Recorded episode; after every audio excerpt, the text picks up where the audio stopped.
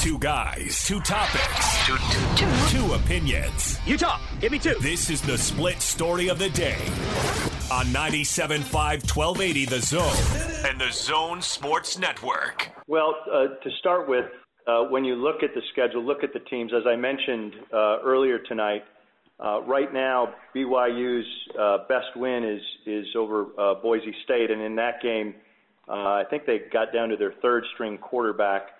Um, they have played te- three teams. Uh, BYU has played three teams against uh, 500 or better opponents, but when you when you move over to Cincinnati, uh, they're 4-0 against 500 teams and and uh, had quality wins as recently as this past weekend against Central Florida, but also earlier against SMU. And and Cincinnati uh, is in top 20 is in the top 20 both in scoring offense and scoring defense. So those are some of the differences um, as as we took a look at it. Yeah, Kalani, what was the message that was sent by the committee tonight to BYU regarding your place in the college football world? I don't know. I don't know all the details, I, and I didn't get to hear much. Uh, what did the um, I forgot the guy from uh, whoever spoke. I was getting ready to get on the show. Do you remember his name? Barta the commissioner or the or, yeah, yeah yeah so i guess i guess it was him that spoke and mentioned they mentioned byu you know and and but last i checked i didn't know that the the, the quarterback for boise state played defense. So you know uh, I, I think if they're going to really look at it they should probably look at all the different things. And and and we know how hard it is to win with your third string quarterback. We did it last year. So you know i, I just know that we have a team that's really deep and um you know, I'm, I'm getting, I, am trying not to get too frustrated. I know Jay wants to see me get mad and all that, but I, I just know we have a team that's really deep. We've been, you guys have seen us. You guys have seen games where you're like, hey, where's this guy? Where's that guy? We've never been full strength, but we don't cry about it either. You know, we just we just go on and play and and we feel really good with our depth. But how many times have we played with missing linemen or missing p- position here and there and and really haven't skipped a beat as a team? And i think that's a huge compliment to our depth on our team huge compliment to our coaches and the development of our players and then huge compliment to the talent that we have here that was Kalani Sitake yesterday, uh, Gordon. Um, he was talking about Gary Barta, who's the Iowa athletic director and also the chairperson of the uh, college football playoff committee, and uh, saw some interesting interaction on Twitter. And I want to get your thoughts on this because you were uh, name dropped out there by world famous celebrity Jay Drew. You ready for this? Sure. Je- uh, uh, just, I would imagine a reader. I don't know. Jeff sends out a, sends out a tweet. Uh, no, he actually covers BYU recruiting for CougarSportsInsider.com. Uh, sent out this tweet. Uh, I mean, I'm not one for conspiracy theories. 100% yes, I am. But Gary Barta was the AD at Wyoming from 2003 to 2006. And there is a non zero chance uh, that he really, really hates BYU like everyone who has ever resided in Laramie. And then Jay retweeted that and said, uh, after Max was 20 for 22 for 302 yards and four touchdowns and BYU's 52 to 0 rout in 2009, me, Monson, and Graham walked into a diner in downtown Laramie to get something to eat before heading home. No BYU gear or anything, but they all knew we weren't locals. They wouldn't serve us. Ha ha. Is that true? Uh, if memory serves, uh, it was really crowded, and we stood there for a while and got no uh, no attention. So, so, uh, so are, are, are what uh, the the guy was insinuating that uh, Gary Barta is a cowboy in Hawkeye clothing? Uh, that's that probably doesn't work to a BYU's advantage. I'll say it that way. No, it doesn't, and and it comes back to something, Gordon, that that you and I have chatted about for some time now. BYU does not have a voice in the room. In fact, everybody in the room doesn't want to include BYU, and that, that's that issue made itself clear yesterday on the with the first Man, rankings. Jake, I'll give you credit. Tip of the hat to you, my friend, because once again you were right, and you were more right than I thought you. Well, I, I thought you were right, but it, it has become absolutely clear the word you just used that uh, that there is something going on in that room that is different than what almost everybody else thinks. And that could be shown. I, I saw uh, on Twitter today that of the AP voters, none of them had BYU at 14 or lower. 60 voters, I think, is the number on 60, that too? I thought I thought I saw 64. Okay. And and that that really That really struck me. And look, I've I've been critical of BYU in the past. They've been trying to upgrade their schedules, and they just haven't been good enough to to beat those schedules. And I don't know whether they would be good enough this year or not. The teams, the P5 teams that they had on their schedule, really weren't as good this year as they have been in some years. But I, I, I do think they are limited to some extent. But this year, based on what I've seen with my own eyes, I think this team is superior to what we've seen in a long, long time at BYU. And so I've been watching this team, and I've watched other teams. I've watched a lot of football this fall, and BYU deserves to be. It deserves better treatment than 14. And uh, uh, I think there are some who disagree with that, but many of the people who I trust and who I talk to, and apparently all the voters in the AP poll, every single one of them disagrees with this uh, committee. So that tells you something's going on. Something's happening that is different. And look, I, I understand that the media members don't always get it right, but they, uh, contrary to popular belief, most of them are fairly objective.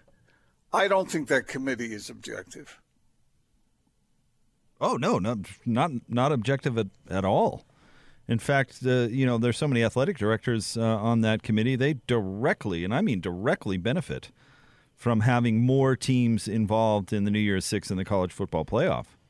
Yeah. I mean, this year, if you're telling me Notre Dame and Clemson are are both in contention for the college football playoff, and let's say the Tigers beat the Irish in the ACC championship, every single ACC athletic director in that room and I, I, could look it up again, or somebody with ACC ties are going to be advocating that they get two teams in the college football playoff. That I mean, they, there are going to be loud voice. Whether that happens or not, there are going to be loud voices that that personally benefit from that decision that are going to be in that room.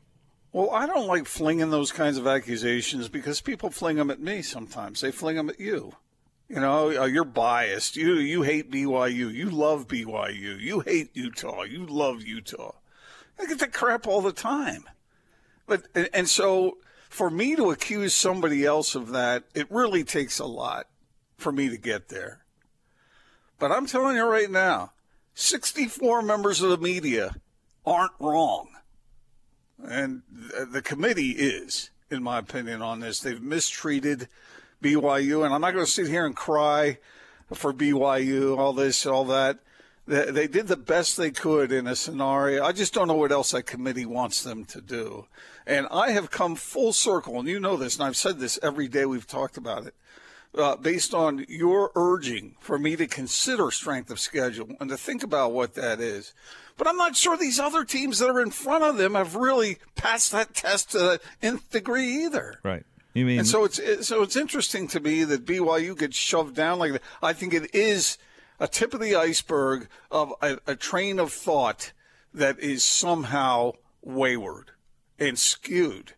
And again, I don't accuse people of being biased just willy nilly because people accuse me of it, and it's not true.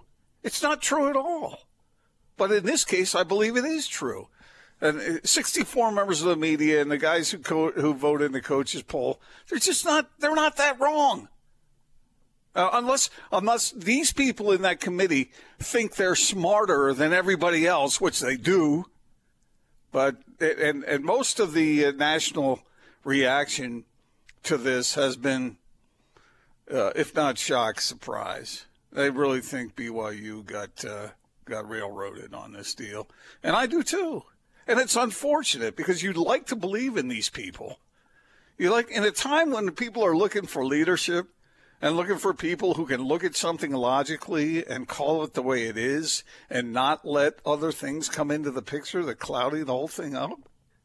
I, I just, it, doesn't do college football any good, you know, for them to, to have these biases this way. And I'm not saying BYU should be in the college football playoff, but 14's too low for this team. And and I and I've come around on that because like I said, last year I was writing that BYU was in trouble from a standpoint of biting off more than it can chew. And this year these guys are better this year. They had younger players last year. Those guys have developed into terrific players this year. And I think Zach Wilson's a fine example of that. He was not particularly good last year. He was not impressive. He made mistakes. He, he tried to make throws that he couldn't make, uh, not successfully, and uh, for whatever reason. This year, he's making those throws. His improvement is vast.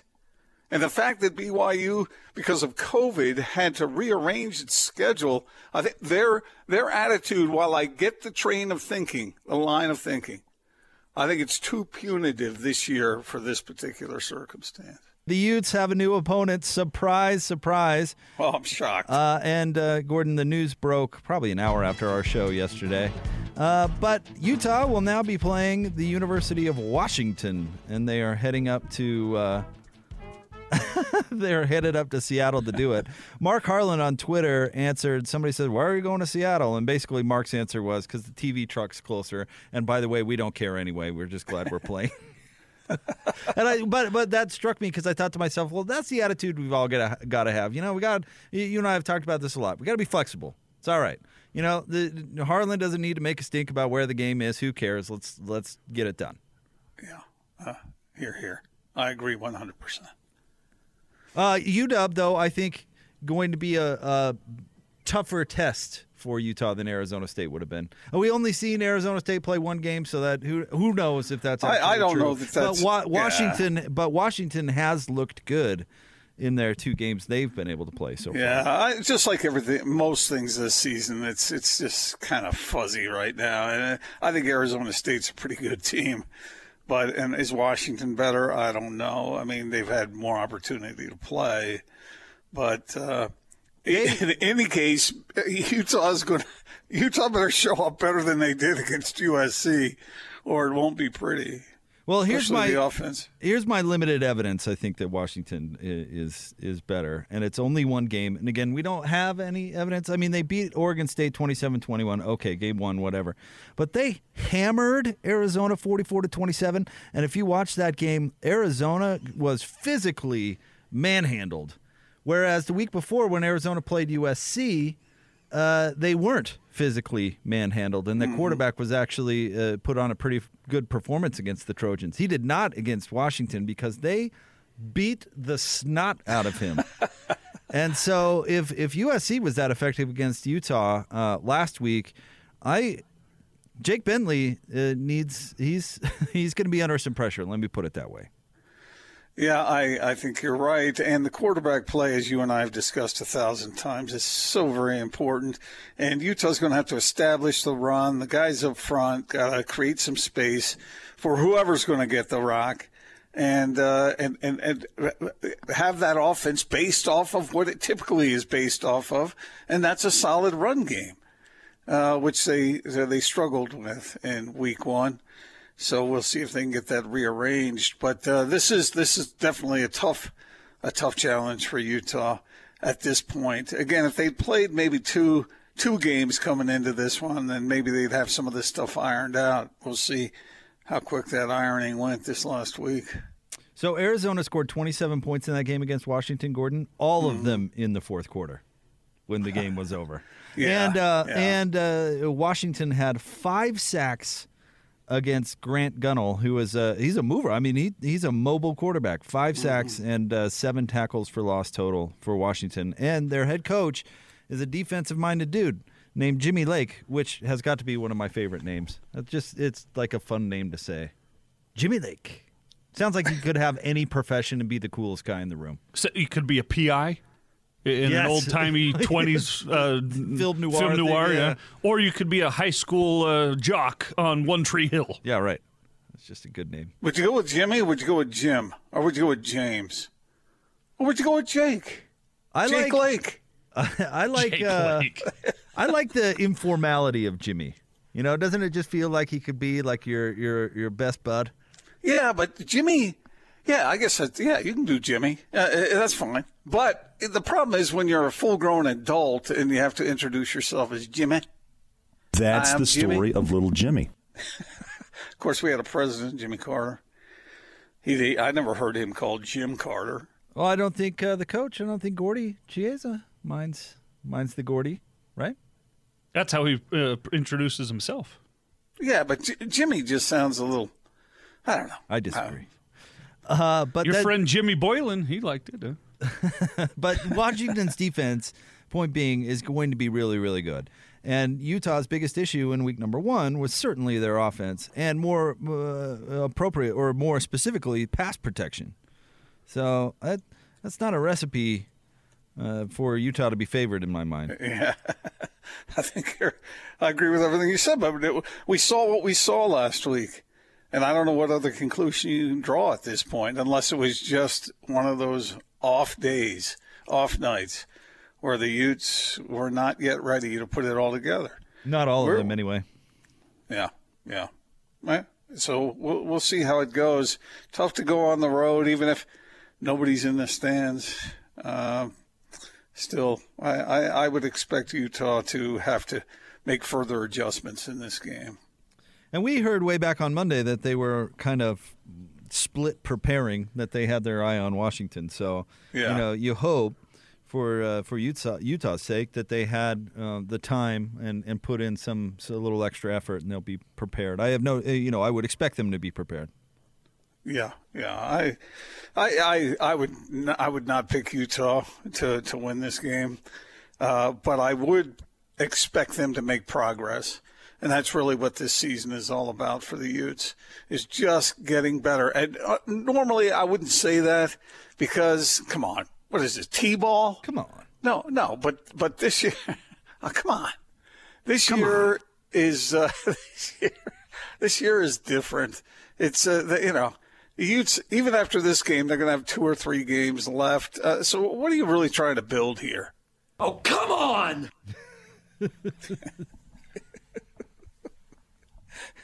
You're just trying to get better for next year. Come on. That's all. That's all. This that was a productive segment. I, I love those come ons. Job is Come on, guys! Job is definitely my favorite. But what what isn't come on the best slash worst argument ever? Come on. Come on. I don't. I don't think it's so bad if you don't use it too much. Come on! I think I've, I've heard you say that to me a few times. Oh, I, I say it all the time. I'm sure I do. Come on, folks. folks. A little folksy in there. Oh, that's so funny.